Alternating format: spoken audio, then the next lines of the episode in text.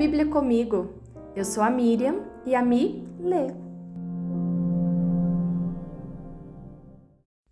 Lucas 24 No primeiro dia da semana, bem cedo, as mulheres foram ao túmulo, levando as especiarias que haviam preparado, e viram que a pedra tinha sido afastada da entrada.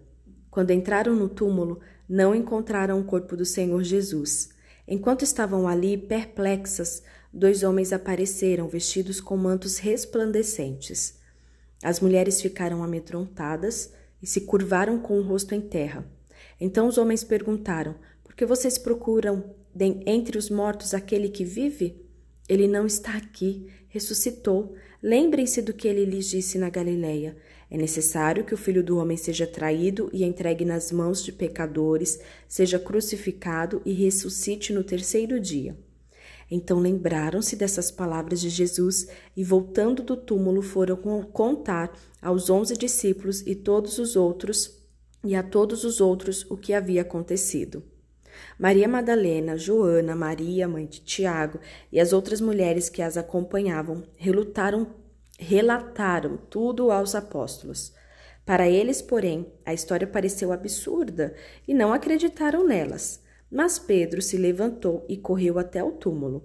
Abaixando-se, olhou atentamente para dentro e viu os panos de linho vazios. Então voltou para casa, admirado com o que havia acontecido. Naquele mesmo dia, dois dos seguidores de Jesus caminhavam para o povoado de Emaús, a 11 quilômetros de Jerusalém. No caminho, falavam a respeito de tudo o que havia acontecido.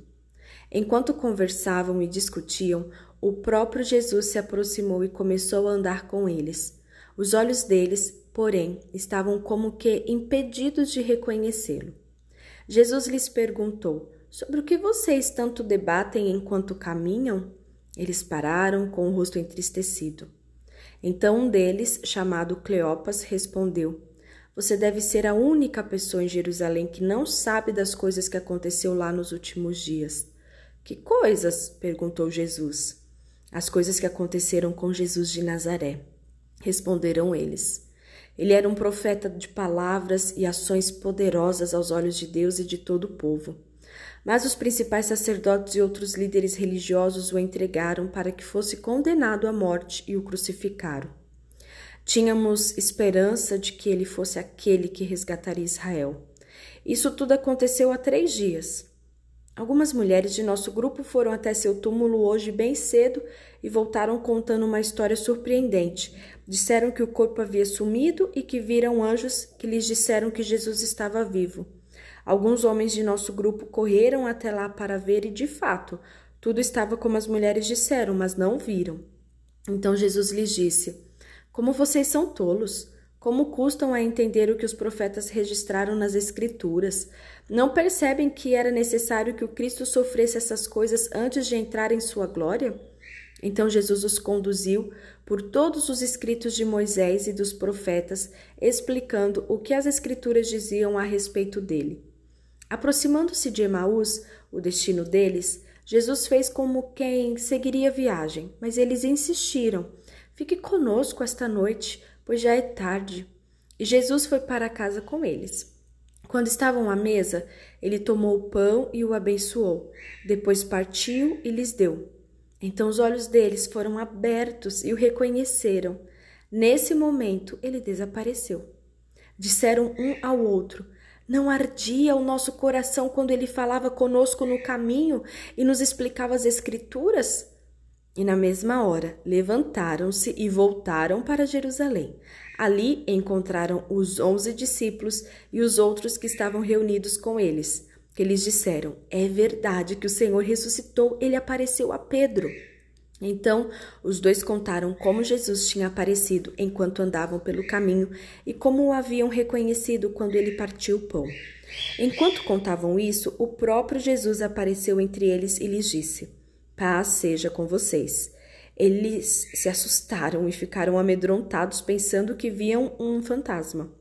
Por que estão perturbados? perguntou ele. Porque seu coração está cheio de dúvida? Vejam minhas mãos e meus pés, sou eu mesmo. Toquem-me e vejam que não sou um fantasma, pois fantasmas não têm carne nem ossos e como veem, eu tenho. Enquanto falava, mostrou-lhes as mãos e os pés. Eles continuaram sem acreditar, cheios de alegria e espanto. Então Jesus perguntou: Vocês têm aqui alguma coisa para beber? Ele lhes deram um pedaço de peixe assado e ele comeu diante. Desculpa, Jesus perguntou: Vocês têm aqui alguma coisa para comer? Então ele lhes deram um pedaço de peixe assado e ele comeu diante de todos. Em seguida disse: Enquanto ainda estava aqui, estava com vocês, eu lhes, enquanto ainda estava com vocês, eu lhes falei que devia se cumprir tudo o que a lei de Moisés e os profetas e os salmos diziam a meu respeito. Então ele lhes abriu a mente para que entendessem as escrituras e disse: Sim, está escrito que o Cristo haveria de sofrer, morrer e ressuscitar no terceiro dia, e que a mensagem de arrependimento para o perdão dos pecados seria proclamada com a autoridade de seu nome a todas as nações, começando por Jerusalém. Vocês são testemunhas dessas coisas. Agora envio a vocês a promessa de meu Pai, mas fiquem na cidade até que sejam revestidos do poder do céu.